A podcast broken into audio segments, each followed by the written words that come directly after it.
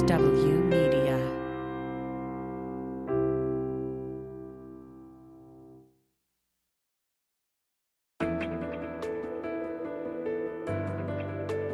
Spy Talk, a podcast at the intersection of intelligence, foreign policy, national security, and military operations with Jeff Stein and Jeanne Meserve. Hi there, I'm Jeff Stein. And I'm Jeanne Meserve. Welcome to another episode of Spy Talk.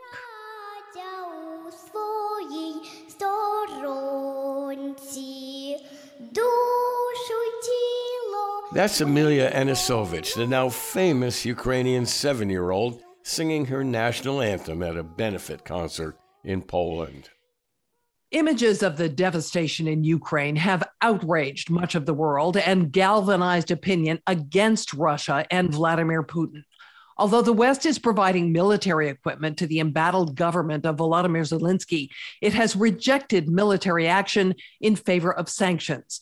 And the intelligence community has a significant role in investigating in a way that, again, this another piece that's so interesting is that not only is the Russian economy so large, it's incredibly sophisticated. Um, and so a lot of the perhaps easy the low-hanging fruit from an enforcement perspective that are perhaps easy to go after narcotics traffickers um, or even Iranians or, or, what have you, I think is going to be harder here, uh, just because I think there's a sophistication of the system and frankly a history of being very, very clever and how to sort of sort of hide things and obscure things that I think are going to require very smart people in the in, in, in the intelligence sector and the non-intelligence sector for that matter to unravel and to sort of help put uh, two and two together to get four. That was Adam M. Smith, a former sanctions official in the Obama administration. We'll hear more from him later in the show.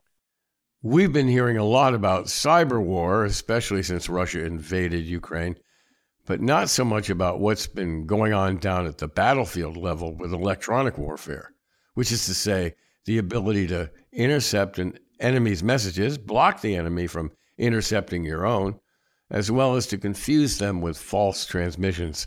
So I asked Bryan Clark, an expert on electronic warfare at the Hudson Institute, that's a Washington think tank, to break down that side of the secret war for Spy Talk.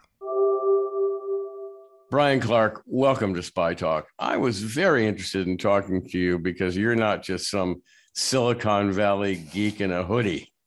You're you're a former Navy guy, and not just an ordinary Navy guy. You were a submariner and an expert in stealthy electronics.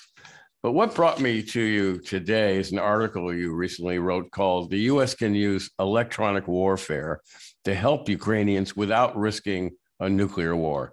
Explain that for us. Uh, yeah, Jeff. So uh, I put that piece out in the New York Post, of all places, which is not a place you'd really expect to see something about high tech military gadgetry. No, but, uh, I would trying not. To, try to reach a different audience, if you will. But the idea was there had been a lot of talk about how you know the U.S. was you know, largely hand uh, or its hands were tied in terms of how it could help Ukraine because of the risk of uh, a nuclear war erupting if U.S. and Russian forces came into direct contact.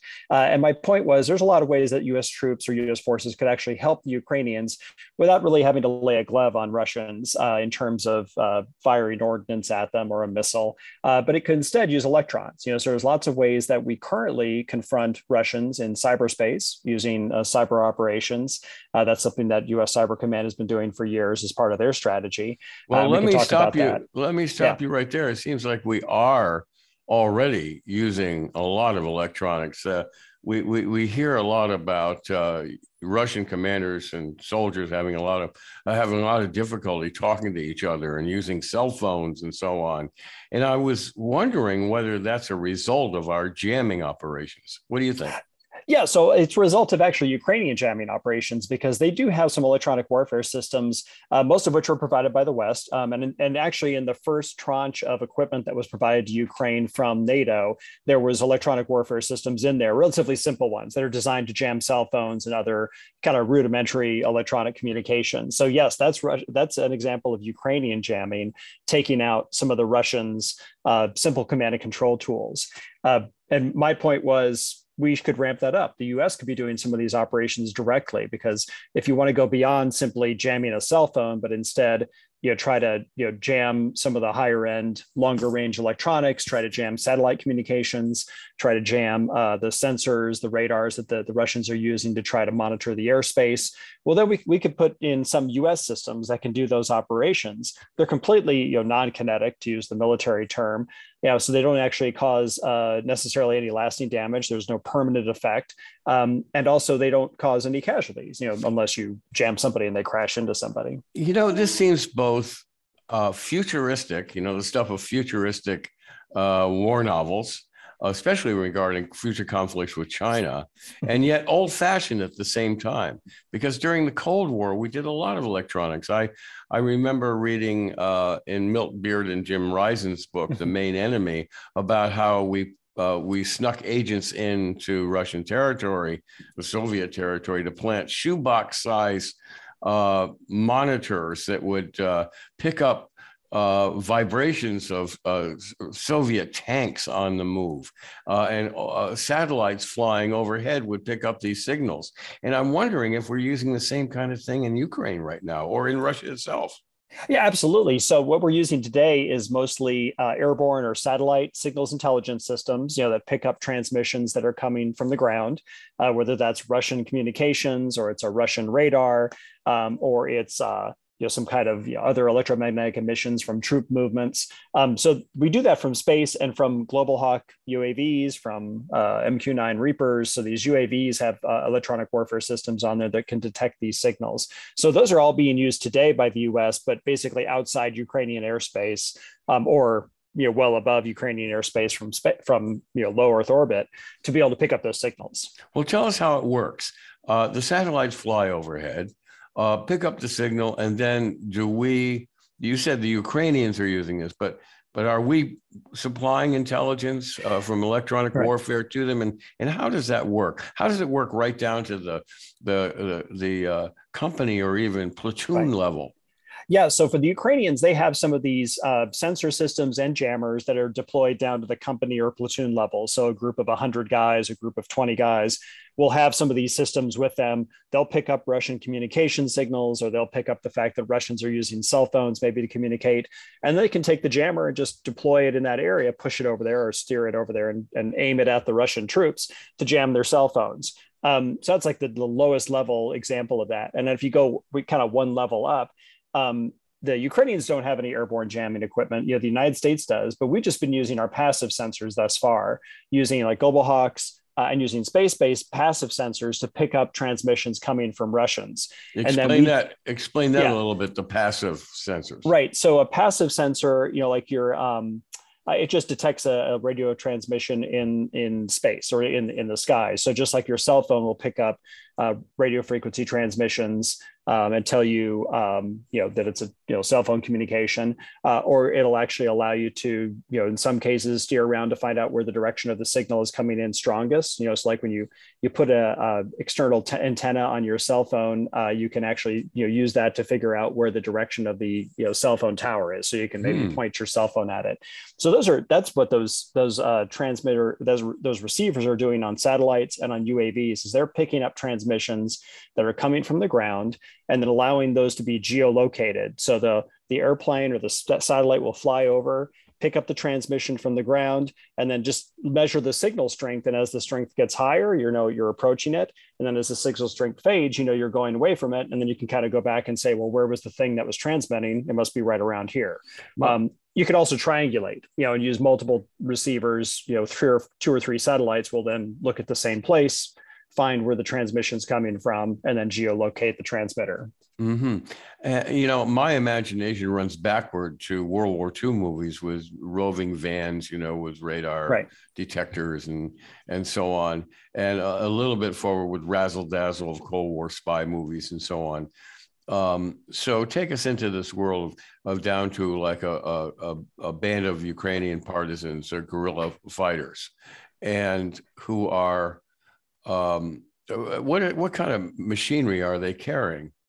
So the, normally what like a cell phone right. size thing? Uh, no, it's it's like this. It's a backpack sized unit, and what it'll have is on the backpack there'll be the receiver and the power supply and the controls and then you'll have a antenna that sticks up out, out of the top of it or that's handheld and then you can just sort of turn the antenna until you get to the you know basically it'll tell you signals getting stronger signals getting weaker and then you'll get a bearing to where the transmitter is. So whoever's transmitting will you know is in that direction. It'll just point it in that direction. Um, and then the jamming system works very similarly. So once you figure out where the transmitter is you can turn that system around and tell it to jam and it'll send out a jamming signal. Um, the other thing that the system will do is most of these systems will tell you what approximate frequency the their communications are at, so that you can jam on that approximate frequency and try to maximize the impact uh, on their ability to transmit and receive cell phone signals or radio signals. Let's move to the other side of the table now, the Russian side. So, uh, can we assume that they have the same kind of equipment? Oh yeah. So Russians. Uh, so what's, Russians... what's, what's happening with them? How are they screwing yeah. it up? well, the, so the Russians have uh, actually more capable systems than the Ukrainians do. The problem is for the Russians, um, the Ukrainians are all mixed in with the civilian population. So the Russians turn on their radio receivers and they're trying to find Ukrainian troops. Well, they're all mixed in with the civilians. And so they just see a bunch of cell phone signals. They can't tell who might be a military person and who might not be. Um, whereas the Russians are outside coming in and it's clear where the Russian troops are. You know, they kind of know in general they're coming on the roads towards Kiev. They're in the you know in the, in the prairie you know around different cities um, so you can tell you kind of just positionally where the russian troops are so if you look for a transmission and you find it out there you know that's probably russian also the russians are using some of their radios which have you know characteristic frequencies that they operate on so if you pick up a signal with that frequency you kind of know it's a it's a Russian signal. Um, but the Russians, when they're looking at the Ukrainians, all they see is cell phone signals because that's what most of the Ukrainian communications are at right now. Uh, and they're also using some Western provided radios. And the Western provided radios have a low probability of detection uh, characteristics that make them harder to find. Mm. Um, so some of the radios that we sent over there as part of these aids pa- aid packages is uh, are, are, radios that have um, po- uh, power levels that are very low. That try to stay right at the noise floor uh, of the overall electromagnetic energy in the area. So they're hard to detect. They don't really rise above that noise floor very much. Or they use um, waveforms that are very hard to detect uh, from most Russian kind of simple electronic warfare systems. So the Ukrainians, because they're either mixed in with the civilians or they're using these new Western radios, are going to be hard to find. And so the Russians are having a tough time finding and jamming them because you got to find somebody before you can jam them. Hmm. Well, not they're not all, uh, not to belabor this point, but uh, not all the Ukrainian fighters are walking around or deploying with civilians or hiding among the civilians. They're out there. We've now seen video of combat units of Ukrainian troops taking on Soviet mechanized, uh, Russian mechanized units, um, you know, out in the fields uh, and in the hmm. forest, not not among the civilians. Right, and then those those situations, you do see Russians using their electronic warfare equipment to try to you know to disrupt the communications of the Ukrainians. Um, the issue is uh, you get you're you're not always going to be successful at that because they're all on the move and you have to have your jammer steered in a particular direction to make sure you get the effect. Um, do you think our guys are better than theirs? I mean I, I, I envision you know it's a young man's game in a way that all this stuff right? Uh, and uh, one of the articles i read talked about uh, again there's so much disinformation and misinformation going around it's hard to really tell what what's ground truth here. But one of the articles said that that the uh, Russian cyber corps is dominated by young people, um, young guys, uh, just like you know the guys in their parents' basement, you know, in America, right? and and and so that they might be vulnerable to. Um, uh, you know, dropping out of the war because they're they're more idealistic and so on. What do you think of that? Well, I, I, so there's a difference between the Russian cyber corps and their electronic warfare troops. So the electronic warfare troops in the Russian military are military forces, you know, that have been kind of brought up and then you know shunted over into the electronic warfare community. So it's a community within the Russian military, um, and they tend to be a little bit. They're not conscripts. They tend to be better trained, and they're maybe a little bit more part of the military. The cyber troops, on the other hand, are generally a mix of uh, contractors, civilians, and then some military folks. And as you said, they're mostly younger. And so it's a different uh, culture in the cyber corps than it is in the, the regular military where you've got the electronic warfare people. Um, and I think you're right that, you know, what we've seen is that the cyber corps maybe is less um, you know uh, patriotic, if you will, or nationalistic, and maybe less wedded to you know the idea of a Russia that's going to always be successful in these aggressive actions towards you know kind of peaceful neighbors. Mm. Uh, so so that's part of what you're seeing, perhaps. Uh, I think the other there's a lot of other dynamics at play though, and why we haven't seen as many Russian cyber operations, which we we can talk about that separately. Um, go back to your uh, article that you wrote in the New York Post recently. You call for escalating these this electronic warfare game with um, drones, the Gray Eagle, yeah. Uh, and the Reapers and the Intrepid Tiger electronic attack pods yeah. you singled out. So, to talk a little bit about how we yeah. need to escalate our our electronic warfare game. Yeah, so the U.S. I think can get more involved in the fight if it looks at essentially like these reversible effects, like electronic warfare is. Um, so the the UAVs I was talking about. So the Gray Eagle is an Army UAV, the MQ-1, which is based off the Predator. It's just an improved version of the Predator that we are all kind of familiar with from Iraq and Afghanistan. Um, but it's very long range, very long endurance. It could fly for a day at a time. Um, and they've equipped it with these uh, electronic warfare pods that are designed specifically for jamming communications frequencies, which are generally kind of lower frequencies than what you might see from a radar uh, or from a satellite communication system, um, mostly for, for radar. But the uh, so the Gray Eagles jamming system is really designed to jam um, terrestrial communications, the kind of frequencies that armored units would use against, you know, to, to coordinate with one another, uh, to jam some of the communications they would use to talk to satellites. Um, and basically, it does that by you know introducing a lot of noise along those frequencies, so that the receivers on the tanks or the armored vehicles can't hear any communications coming in. Um, so that's the basic way that it goes about it. Um, it's also a little bit more sophisticated. It's got some tools to be able to do some uh, deception. So you can introduce some transmissions that would maybe be uh, deceptive versions of what was originally transmitted. So kind of you know receive and then retransmit something that's maybe not correct. You know, try to introduce some chaos into the coordinate you know, coordination of operations. Um, but uh, and then the other thing you can do is um, uh, create decoys. So it can create you know it can you know create a, a transmission that makes you think that there's a Russian you know troop over here that there really isn't and maybe you think that that's a, a troop that you have to go coordinate with or it can it can create the simulation of a ukrainian unit over there that maybe you're detecting a transmission from a, a ukrainian radio and that you should be going to go engage that ukrainian force. So it can do some deception it can do some jamming.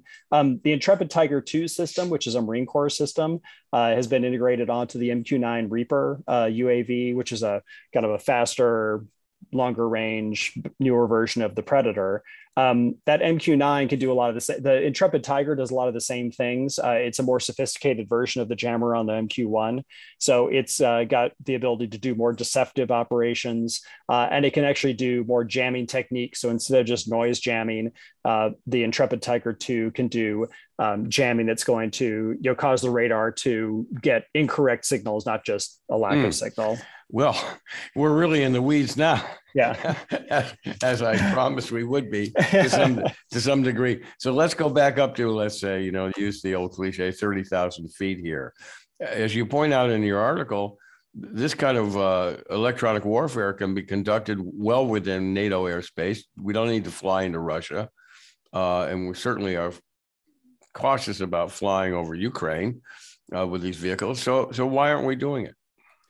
Uh, well, there's a reticence on the part of the government, you know, the administration to get uh, directly involved in having U.S. forces directly engaging Russian forces in any way. You know, so my point with the UAVs is you'd have an unmanned vehicle engaging U- Russian troops electronically. So it's about the least uh, you know at least uh, i guess escalatory way that we can get directly involved in the war um, and uh, based on the operations that are happening in ukraine right now it seems like the airspace above ukraine is contested uh, but it's not denied you know so the ukrainians are flying uh, turkish tb2 uavs uh, routinely over airspace that russians have air defense systems in and they're not getting shot down which tells me that those russian air defense systems either are not capable of effectively targeting a small slow UAV, um, or, or we're more involved than we're saying.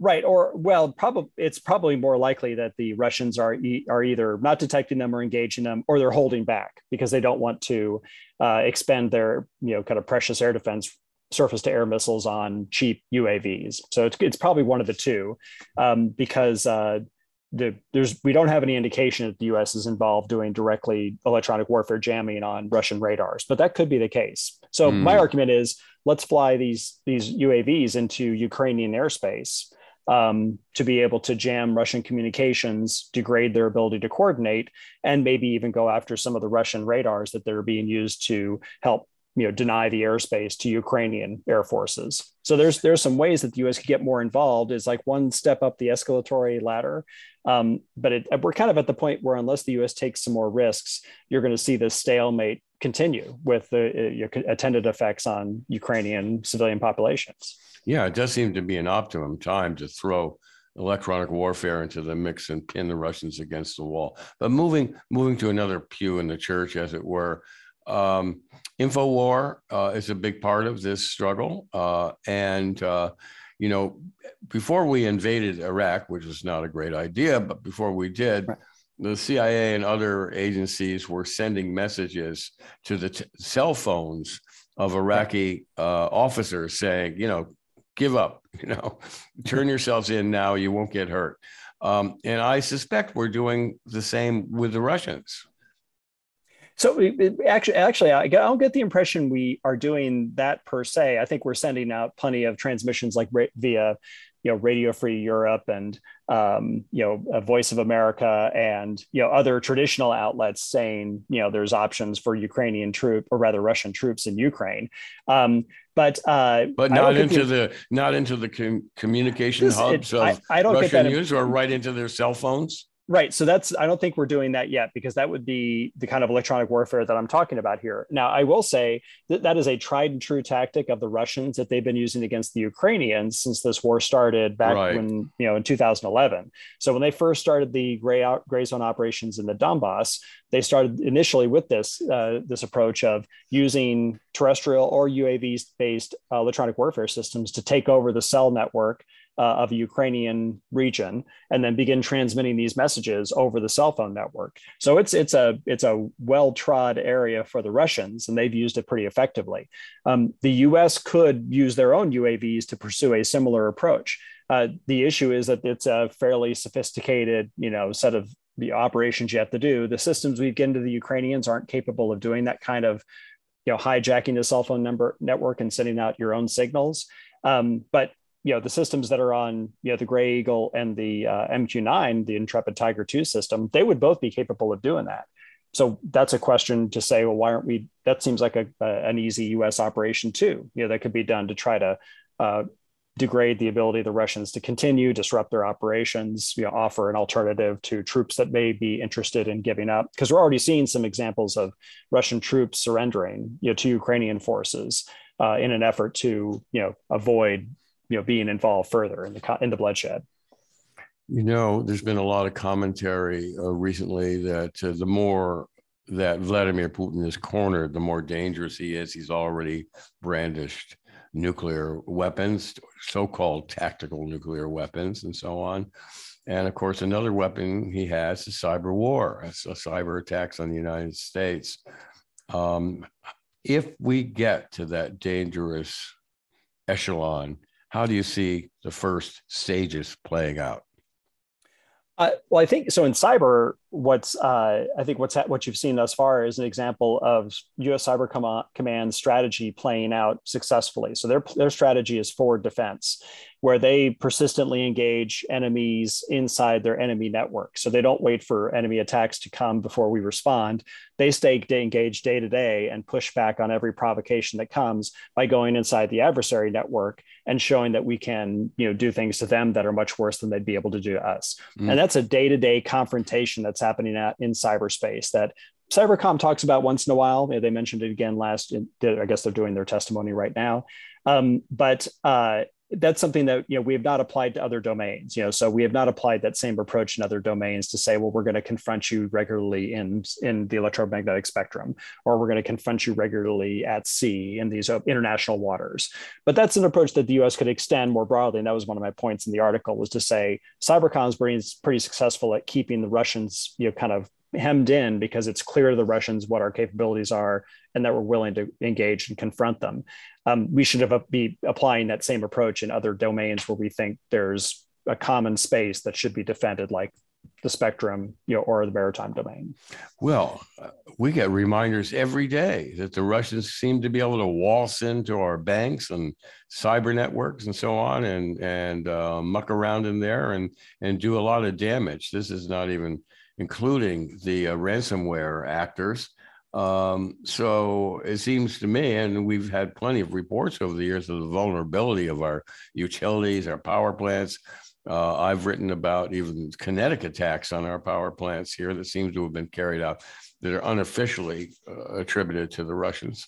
But but you but one thing is uh, on when it, these cyber attacks have occurred, they've been responded to. You know, so there's been reporting on you know the U.S. doesn't talk about necessarily all the things sure. it does, but there's been reporting that Russian uh, electrical power generation systems were shut down, electrical networks were shut down. So there's been targeted responses to Russia through cyberspace in you know retaliation for the actions it's taken against the United States. And the impression I get from Cybercom is that they've been doing this on a regular basis as a way to make sure that Russia understands the tools available mm-hmm. to it and that, that Russia is going to be facing much worse if it tries to use those against us. So that's part of what's at play here. And I think people are forgetting the fact that we treat cyber differently than we treat every other domain. We, uh, so what you're saying is that we flicker the lights in Moscow every once in a while, just to remind them that that we're there and we can shut them down just like they attack us. Essentially, yes, but it's been in response to actions, right? So part of that, I think that's part of what you're seeing here on the part of you know on Moscow's uh, kind of reluctance to use a lot of more aggressive cyber actions against the United States is the recognition that that's going to blow back on them much more severely. Um, and given the state of their economy and the state of you know the maybe the tenuous support you know for this invasion among the Russian people, you know if there's going to if they're going to you know shut down part of the electrical generation grid or you know part of the banking system in Russia goes down, that's just going to be more bad news for an administration already facing a lot of bad news. Yeah, talk about bad news. There's plenty of it um, it seems to be a case study or a strong argument that if we get out of this alive, uh, we're going to need to have a cybersecurity treaty with Russia, China, and maybe others to uh, limit the damage here in the same way that we had ballistic missile treaties and nuclear weapons treaties with the Soviets. Uh, so, anyway, we'll prepare for the worst and hope for the best. we're gonna we're gonna have to leave it there, Bryan Clark. Thanks so much for joining us. This was a fascinating discussion. Jeff, thanks, Jeff. It was great talking to you. That's Bryan Clark, Senior Fellow and Director of the Center for Defense Concepts and Technology at Hudson Institute. I was interested to learn that Clark served as both an enlisted sailor and a naval officer in the submarine fleet, including tours as a chief engineer and operations officer at sea and on shore.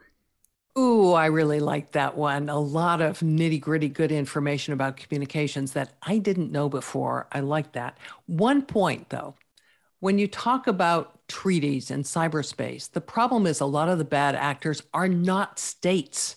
They're various uh, rogue uh, groups that are trying to make a lot of money through ransomware attacks and that that's going to be a really tough nut to, to crack even if we do get to the point of forming some norms of behavior that all nations would agree to.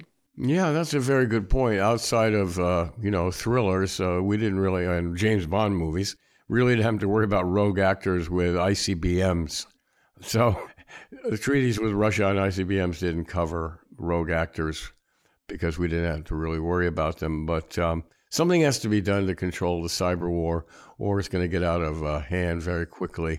And it may be yet because of Ukraine. We're all on tenterhooks now to see what's going to happen next. Interestingly, a lot of countries are now appointing cyber diplomats to try and hammer out some of these kinds of issues. When we come back, we're going to talk about sanctions. Before we get to that, a reminder that you can subscribe to Spy Talk on Substack. We would also love to have you subscribe to our podcast and leave us a review, a good one, please. Follow us on Twitter. I'm at Jeanne Meserve. Jeff is at Spy Talker. We'll be back in just a moment.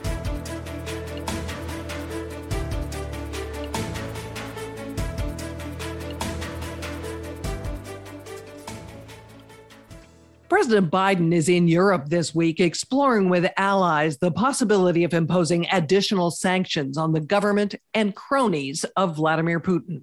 Already, the West has frozen the assets of Russia's central bank, blocked transactions associated with major financial institutions, denied most favored nation trading status, targeted the assets of Russian oligarchs and political leaders, and more.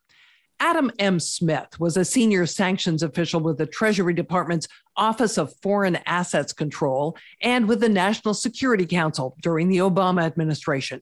He's now a partner at Gibson, Dunn, and Crutcher. He says the effective investigation and enforcement of these sanctions will involve many departments and agencies, including Treasury, Justice, and the U.S. intelligence community. Russia is famous for setting up uh, shall we say, convoluted or even opaque systems of control for different companies. So if you're trying to argue that you are providing services to a, a sanctioned oligarch, for example, uh, yet this oligarch uh, rests his or her assets in some very Byzantine maze of offshore, of, of offshore, of offshore, of offshore, sort of uh, Matryoshka dolls of, uh, of corporate um, entities. How do you figure that out? Um, and the intelligence agencies uh, have become very smart not just in the Russia context. I think we first saw this in the Iran context, to, to be honest, of sort of unraveling some of these sort of corporate forms to figure out exactly who is the ultimate beneficial owner at the end of the, at the end of the day. So the intelligence agencies are critical for that uh, in ways that you might you, you obviously won't necessarily see on, in the newspapers or otherwise. What other federal agencies are involved in this? Well, there's another piece of the sanctions which people aren't really thinking much about yet, but I think they soon will, and that's the Department of Commerce. The Department of Commerce controls export controls. So one of the sort of lesser known components of what the uh, the Allies, for want of a better term, imposed on Russia in the immediate days after the initial invasion were limitations on export of high tech goods, in some cases services, but principally goods to Russia. Uh, they have an agency there called the Bureau of Industrial and Security, BIS, um, which has, just like Treasury does, it has civil enforcement authorities with respect to the exportation of goods that frankly need a license and would like would be denied that license uh, to Russia. And so that agency is becoming increasingly important as sort of a tip of the spear with respect to these sort of sanctions export controls on Russia. The Internal Revenue Service is supposed to play a part here, I believe, as an enforcer, but they've been badly understaffed. Does that minimize its effectiveness in uh, the Russia situation? To the extent they would be involved, it of course minimizes effectiveness. I think it's certainly the case for any agency that is resource constrained that they're going to be limited. OFAC, that agency I've mentioned before, which is the sanctions agency at Treasury, is famously um, resource efficient, shall we say, uh, perhaps constrained, but certainly efficient. They've been given more money recently, but to, historically they've had a tiny, tiny budget and a tiny, tiny personnel um, for a huge, or frankly, an increasingly large sort of group of activities. So, can the government do the job given that fact? It's a great question. Um, I'd like to say yes, but I'm not sure. I'm not sure. And the reason I'm not sure is not because I don't think they're good people. It's because the target and the target set is so much larger than any other target set the US has ever really focused on. Right? If you think about Russia as a target and sort of as a target of sanctions, it is by far the largest entity as an economic matter that the US has ever gone after. And it's not even close. Um, the largest economy other than Russia the US ever gone after is Iran, which is a shadow of the size of Russia and not nearly as globally important. And after Iran, you're dealing with Zimbabwe and North Korea and Cuba, not real economies in the real sense of the word, but Russia is a true G20 and arguably, you know, top 10 economy in the world. And so going after that is going to be an immense challenge because it is a large, sophisticated, incredibly enmeshed player in a way that we've never we've never targeted anyone like this before. So the US has formed a kleptocracy asset recovery program offering rewards of as much as 5 million dollars. Is that kind of a program um, meaningful? Will it will it do what they're hoping it will do? The, the klepto capture initiative. I, I, like the alliteration. It's hard, it's good. It's hard to sell. I mean, obviously there are other similar reward programs that we've seen, uh, terrorism capture and otherwise that we've sort of seen uh, that have had some some success. Uh, so I think we'll see. Um, it's going to be an interesting question uh, about how quickly the U.S. can move. And I say that is, is, it's an interesting question because the other piece of this, which I think is important to remember, and one of the reasons I think this is different than other focuses on oligarchs and these sorts of things that we've seen in the past, is that it's truly multilateral, right? In a way that has never been. We've sanctioned oligarchs since 2014, since Crimea, um, but it's really only ever really been unilateral the U.S. sort of measures. Uh, but now you've got a true transatlantic and even a full G7 sort of task force with Japan involved as well. And so I think that's going to be interesting. What we're seeing already is the uh, Italians, the French, the Germans, and even the Spaniards arguably moving more quickly than the United States to sort of seize certain assets of certainly oligarchs, the big vessels that we keep seeing um, in, in the press. So I don't know. I think it's interesting to see what the US is able to do and whether they can speed up. What role do you think the private sector sleuths are going to have, like this 19 year old college student, Jack Sweeney, who's been tracking the movements of oligarch yachts and jets? Huge, huge. Because not just, I mean, I think tracking movements, as we know, DNI and others can do that just as well as Mr. Sweeney can. But because there's so much information out there uh, in open source, I think that the reliance of, uh, on sort of open source information, I think, is going to be pretty critical. Again, because the, the opacity of how the Russians sort of have planned and structured their assets uh, is such that you need to have a whistleblower. You need to have somebody uh, who can sort of uh, peel, uh, peel a bit of the onion out so that then you can have others who can then sort of take and run it with it. So I do think that the, the private sector sleuths, so to speak, are going to play an interesting role here. You mentioned this multilateral task force that's been formed, but but some people question the commitment even of some of our allies, specifically the UK. I mean, London has been referred as Londongrad because of all the Russian investment there. What do you think? I think it's a very fair criticism and concern because historically, as I mentioned, enforcement was really a one way street. You had very active enforcers in Washington and not much in other sort of close allies, even in Europe, especially in places like London. That's one of the reasons that the, that the, the Russians found London such a wonderful place. Not just Russians, mind you, a lot of people who had money to sort of spend in interesting ways in real estate could do so very easily in Belgravia and Mayfair and Kensington and all the rest. However, I think what's interesting about this a recent round of sort of going after sort of ill-gotten gains, for want of a better term, is that people seem to have woken up. And so just last week, uh, new laws were proposed and I think even passed in the House of Commons uh, that could potentially change some of this in a way that is surprising. The UK has sanctioned some of these oligarchs, which we never thought they would do. And as I mentioned, on the continent, who have also historically been very slow to move on enforcement, have also moved very quickly. Even the Swiss, uh, who have historically been very neutral, I mean, historically and infamously, uh, have decided to step off from the sidelines and have decided to impose sanctions on oligarchs, on banks, and otherwise. So there's the holes that have been in the net uh, over in Europe seem to be, and I say seem because it's still early days, seem to be closing up in ways that we've never seen before. Let's talk about the ways that the Russians might be able to evade sanctions. So, first of all, how do they launder the money? What are they buying? Well, they're very famous. As I said, they've got incredibly sophisticated lawyers and sophisticated business folks who um, are able to hide sources of funds and hide them through offshore of offshore of offshore. The, the Panama Papers, the Paradise Papers sort of shed some light as to what they and frankly others were doing in this regard they end up buying lots of interesting pieces, lots of assets that are movable. Um, in some cases, so the, that's why the yachts and the big and the big airplanes and art are, are sort of is so popular.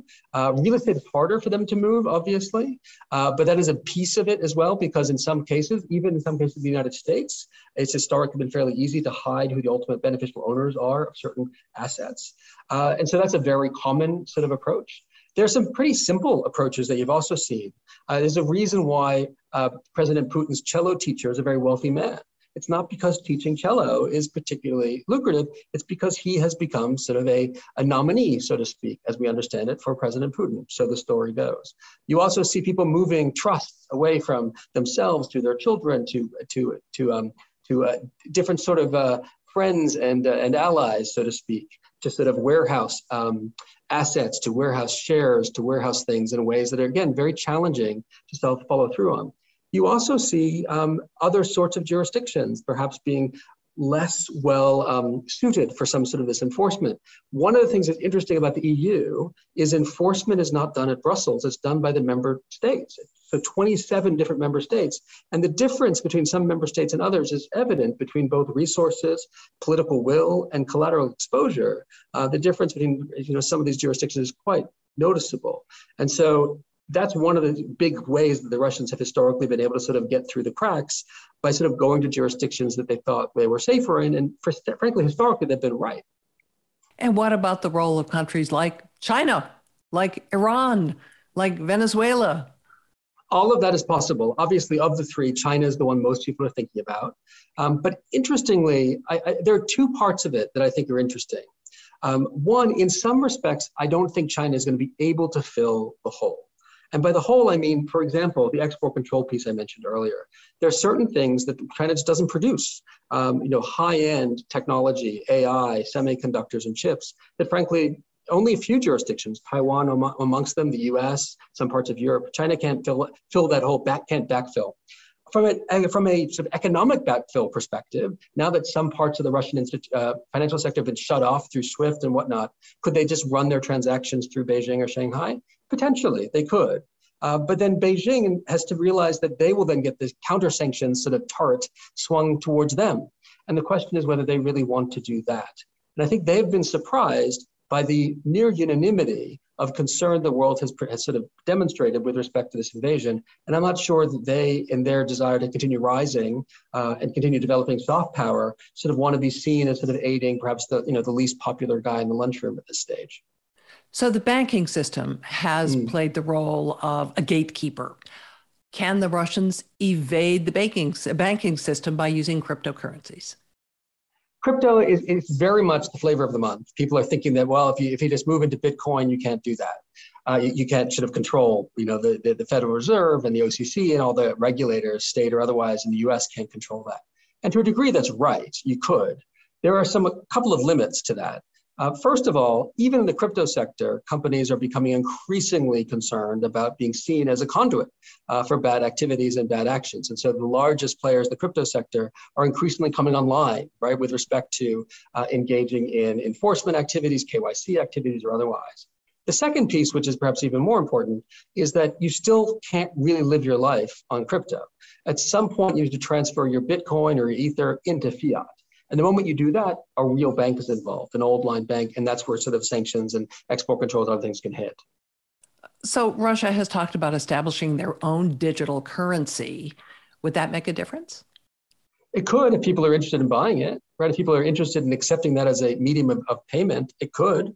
Uh, the problem they have is whether it's the digital payment or whether whether it's rubles. As of right now, no one's interested in sort of taking them uh, for payments, at least not at the value that they that the Russians were used to um, were used to it for the, in the past. So I'm not sure if that's going to be an effective strategy for them. Russia is very good at ransom attacks. Um, there have been several significant ransom attacks that have been tied back to Russian actors. Could they make up for lost revenue by simply staging a whole bunch of attacks on targets in the West? Potentially, potentially. I mean, for, well, first of all, I'm not sure they can make up for the, all that they've lost uh, through ransom attacks. That would be rather significant. I mean, they've lost billions just in the pace of you know three or four weeks now. Uh, but the, could they make life difficult for Ukrainians uh, close by and those in the West? Absolutely. Um, and ransom attacks, you know, the U.S. government is, and broader West is very aware of these sorts of issues. I think there's been a lot of hardening, though, of resources in that regard. I'm not convinced that we're hardened enough, and I think that if they really attack, they could they could do some damage. Uh, but there has been a lot of sort of hardening, certainly in the U.S. with respect to core resources, core infrastructure. I think will make it more difficult, uh, but certainly they could wreak some havoc if that was really what they wanted to do. Oil and gas have not yet been sanctioned, and some people have said the sanctions will not be effective unless they are included. Do you agree? It's hard not to agree. I mean, at the end of the day, I mean, John McCain was a, a little flippant when he said that Russia is a gas station masquerading as a country. But there's some truth to that because at the end of the day, they sell two things, or well, more than two things, but most of the things they sell in the gas and oil sector, minerals, it all comes out of the ground. And so the principal things that they're selling are oil and gas, and they're making hundreds of millions of dollars off that, if not billions. And so it's hard to imagine a world in which you don't shut off their principal exports. And if you don't do that, how you can actually sort of turn the screws, it's a little hard to imagine how one does that. But if you do do that, the West suffers.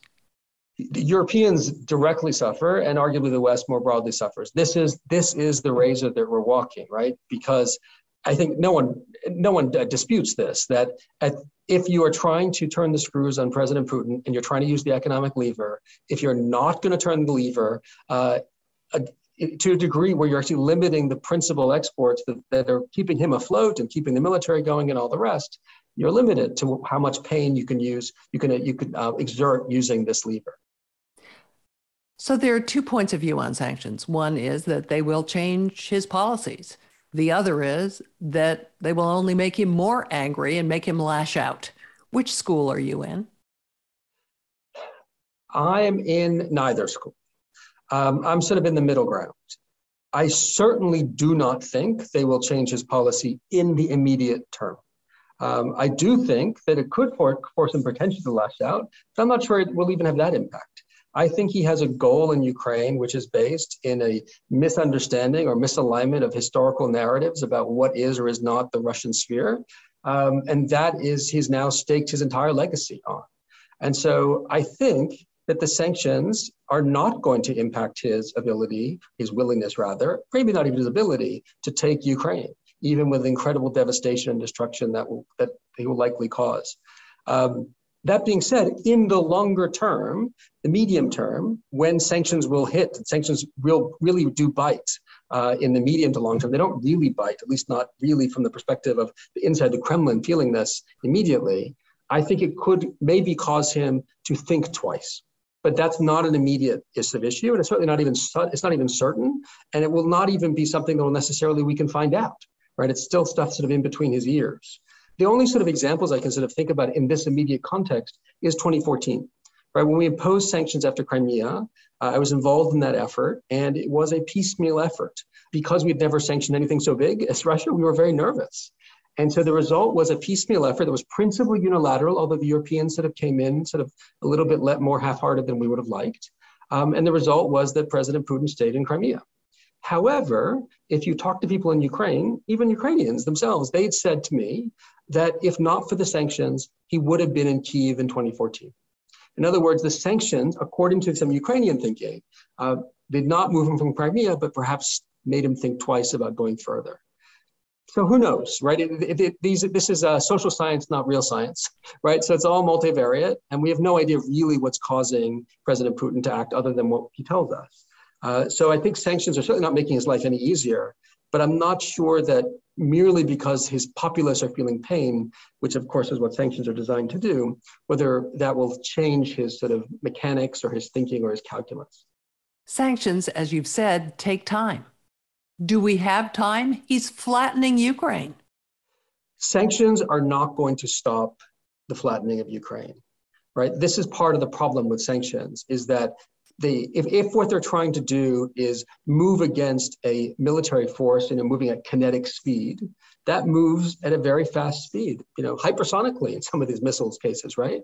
Um, sanctions do not move that, that speed. So it's, it's a, it's a um, disjuncture between the force against, namely sanctions, and the force and the force for, namely the, the war. And so I, I am concerned that people are people are putting too much stock in sanctions as, as sort of being the thing that will finally ask him to turn his tanks back. They won't. They won't.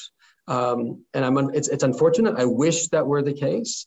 Um, and you know, it's certainly the case. It's interesting that that President Zelensky, when he you know when he's talking to Congress, talking to the Knesset, talking to House of Commons, he's talking about desire for more kinetic help.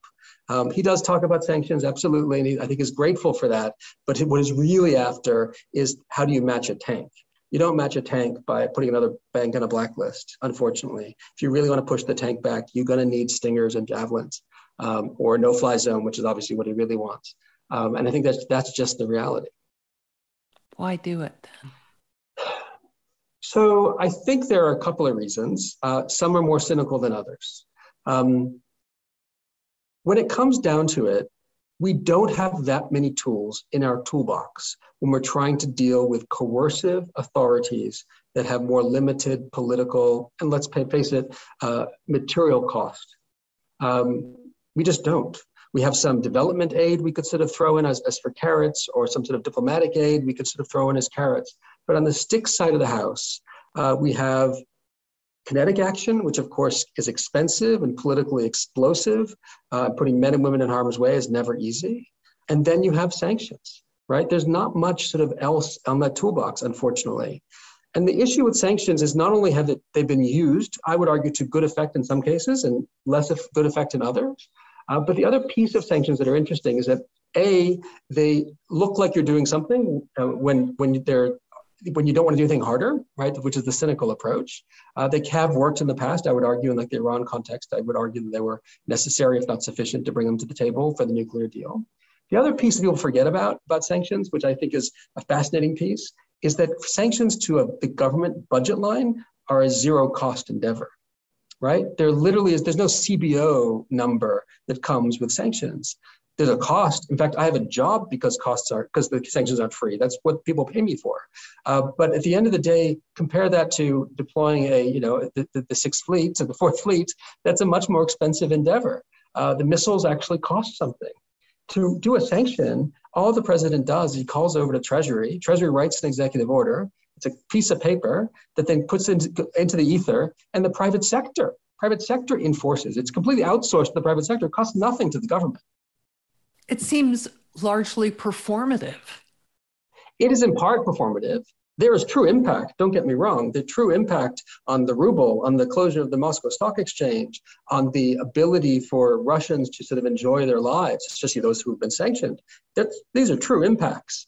Um, but those aren't necessarily impacts that change the policy goals that we're really trying to change, namely President Putin's desire to invade Ukraine and whoever else is next. Um, the sanctions, in my mind, don't actually go that far. Um, and I think that the problem again is not that sanctions are incapable of doing that. I think they can in some cases. But I think that when you're dealing with a, an opponent like President Putin, who again has framed what he's trying to do in such central terms, you know, mythological terms in a way, um, it's hard to sort of cause him any amount of pain, uh, more to the point, his people any amount of pain that will cause him to rethink that. Um, and sanctions are not a tool that has historically worked in those circumstances. Sanctions work much more uh, likely to work, at any rate, in, in times when you don't have an entire soul of a people or soul of a leader tied up in, a, in an act that sanctions are trying to uh, convince them not to engage in. Right? In those contexts, you do have some success. Um, this context, with respect to actually dealing with Ukraine, I am concerned. Will it be enough potentially for him not to go into Moldova or not to potentially, you know, God forbid, go into the NATO country and cause who knows what sort of uh, reaction? Um, maybe, right? But this the, the problem with the evidence of the effectiveness is that you're always trying to prove the negative. Uh, and proving the negative is, you know, again, this is social science, not real science. So who knows really why President Putin didn't go to Kiev in 2014 and he, and he decided to do it this year? It's not clear. Um, were sanctions a piece of that or not? It, I don't know. They certainly could be. Um, will they be enough for him to just take Ukraine or pieces of Ukraine and not go elsewhere? Hopefully, if that's really what he wants to do. But uh, but I'm not confident that sanctions, if he really wants to do that, are going to be enough to stop him. Is there good news here? There is good news, and the good news I think is a couple of fold. On the one hand, I think you're seeing sort of a revitalization of the West in a very important and impressive way. Right? The, the imposition of sanctions, whether they work or not, has been done more or less in lockstep uh, with the allies. That's the EU, that's the UK, that's Japan, um, that's Switzerland. I mean, these are jurisdictions that have historically been pretty uh, meek in some respects with respect to sanctions, and they're really moving very quickly and robustly, um, even on the enforcement side, which is where they've really fallen out in, in, in the past. Um, and that, I think, is a very promising piece. The other piece, which I find also promising, is the focus on the oligarchs. And I don't say that because I think a focus on the oligarchs is going to change President Putin's mind any more than the sanctions of the banks or anything else. But because I think what's also happening is that the West is waking up uh, to a reality that I think observers have long recognized that the real problem with sort of dirty money in the system, and I mean that in the global financial system, is not just a problem of a you know shady people in sunny places of sort of the offshore jurisdictions that we all know and love. It's London, it's New York, uh, it's Frankfurt, it's other jurisdictions that have historically held themselves up as sort of paragons of sort of purity that we know are just never been the case. And so if this wakes up the West to sort of get rid of their own sort of concerns about, you know, keeping uh, ultimate beneficial owners secret and allowing sort of opacity within their system and potentially helps clear out corruption, um, that's a national security issue that I think will help us, help the West on a going forward basis. So that, in my mind, even if the oligarch provisions aren't going to sort of change Ukraine, I'm hoping they'll actually change the countries that are imposing these sorts of restrictions in positive ways that will help national security on a going forward basis. That was Adam M. Smith. He was a senior sanctions official during the Obama administration with the Treasury Department and the National Security Council. He is now a partner at Gibson, Dunn, and Crutcher. As we're learning, uh, this sanctions issue is a big, big quagmire, uh, and we don't know where the bottom is. I was listening to a BBC interview just last night criticizing the UK government for not acting years ago on sanctions, getting to the bottom of Russian investments in London, often called London Stan. And now they're finding that there are so many layers between a Russian oligarch and his properties that it's going to be very, very difficult to drill down into uh, into the real bank accounts, getting the real money owned by these guys. So this is going to be with us for a long time. And as Smith mentions in the interview, it isn't just London, it's almost any major city in the West. Mm-hmm. There's some money laundering going on. Fascinating. In any event, thanks a lot for joining us today. Remember to subscribe to SpyTalk on Substack, subscribe also to our podcast, leave us a review, follow us on Twitter. And that is the end of my instruction for this week. thanks a lot for joining us. I'm Jeanne Meserve. And I'm Jeff Stein. Thanks for listening and see you here next week. For more original reporting and insights like this, subscribe to spytalk.co on Substack and follow us on Twitter at talk underscore spy. If you enjoyed our podcast, subscribe and leave a review on Apple Podcasts, Spotify, or wherever you get your podcasts.